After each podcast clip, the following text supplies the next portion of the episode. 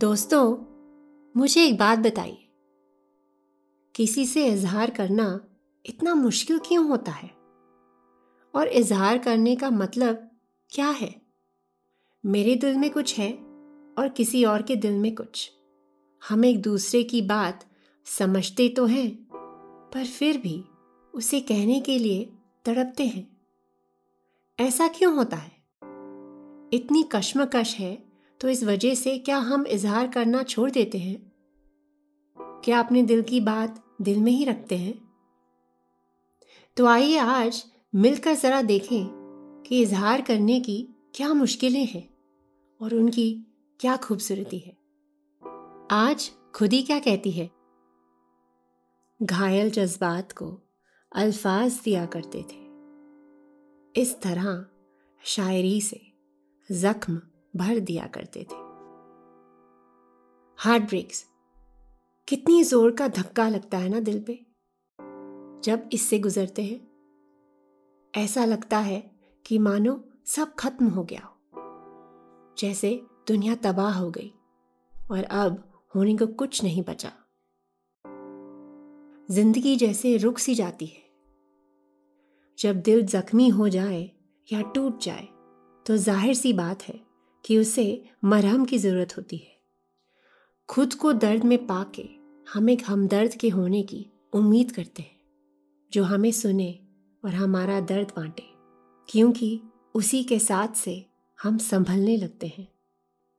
मेरा मानना है कि at this point of time rebound से तो कई गुना बेहतर है शायरी को अपना कंपेनियन बनाना, चाहे लिखना या सुनना। क्यों? क्योंकि दिल टूट जाने के बाद जब आप खुद से मिलने का एक नया सफ़र शुरू करते हैं तो ये शायरी ही है जो हमारे हीलिंग प्रोसेस में हम सफ़र बनती है। शायरी का सहारा ना हो तो हम अपने घायल जज्बात ज़ाहिर कैसे करें और किसको सुनाएँ? अपनी दिल की बातें ज़ाहिर करना भी ज़रूरी है और उन पे रिफ्लेक्ट करना भी, वरना दम घुटने लगता है है ना? और अब आशिकी क्या कहती है? आप करीब आए यूँ कि शायरी के जज्बात बदलने लगे। इश्क में डूबे अल्फाज भी फिर अपनी चाल चलने लगे। अब ये देखिए, एक तरफ़ जहाँ शायरी जख्मी दिल का सहारा बनी, वहीं हमारे ब्लूमिंग लव की गवाह भी। कितनी दिलचस्प बात है ना? कि जब हम दर्द की गहराइयों से गुजर रहे होते हैं, तब शायरी के अल्फाज भी आंसुओं में डूबे हुए होते हैं। और जब हम मुकम्मल इश्क को महसूस करते हैं, तब ये अल्फाज उमंग से भर जाते हैं। प्यार जब नए मायनों में जन्म लेता है और हम नए एहसासों से रूबरू होते हैं, तब हमारी शायरी के अल्फाज भी बदल जाते हैं। इश्क के भी कई मौसम होते हैं और हर मौसम में वो हमारे साथ अलग अलग तरह से रहते हैं। कभी जर्द यानी पीले पत्तों की तरह तो कभी बाहर के हरे पत्तों की तरह, जो दिल और लफ्ज़ दोनों को महका जाते हैं। यहाँ भी वो हमारे हम नशी बन जाते हैं। जब भी हम नए एक्सपीरियंसेस नए कनेक्शंस और नए जज्बातों में एक बार फिर खिलने लगते हैं। तब हमारे अल्फाज भी हमारे साथ नए रंग में ढलते चले जाते हैं। और ऐसा साथ किसे नामंजूर हो सकता है? और अब बेखुदी क्या कहती है? इस जहाँ में दिले दरियाफ्त मुमकिन है, पर शर्त है कि बेबाक नज़रिया शामिल हो।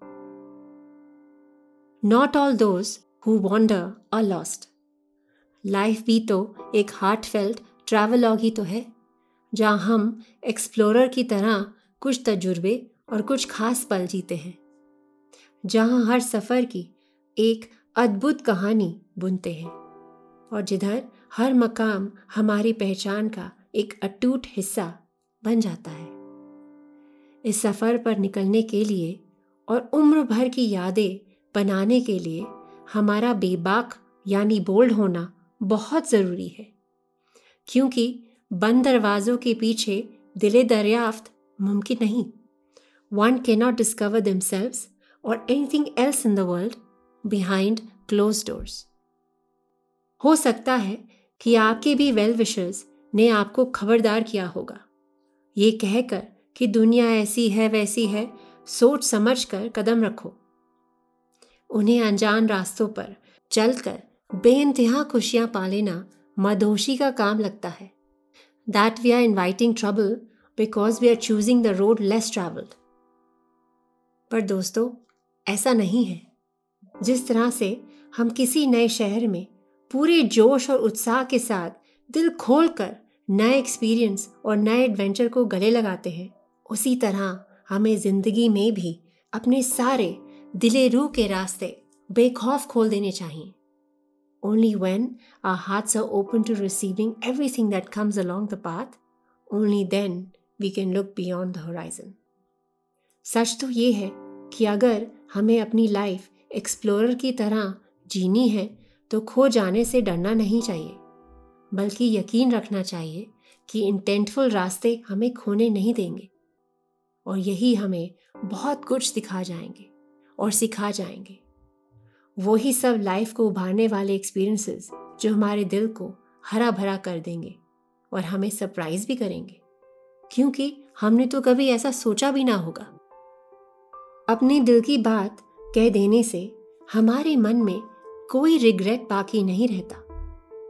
और इजहार करने से नई कहानियाँ लिख दी जाती हैं। कैसा था वो लम्हा जब आपने किसी से इजहार किया था? लगा होगा ना कि सीने से कोई पत्थर हट गया हो। अपने एक्सपीरियंसेस ज़रूर शेयर कीजिएगा मेरे साथ।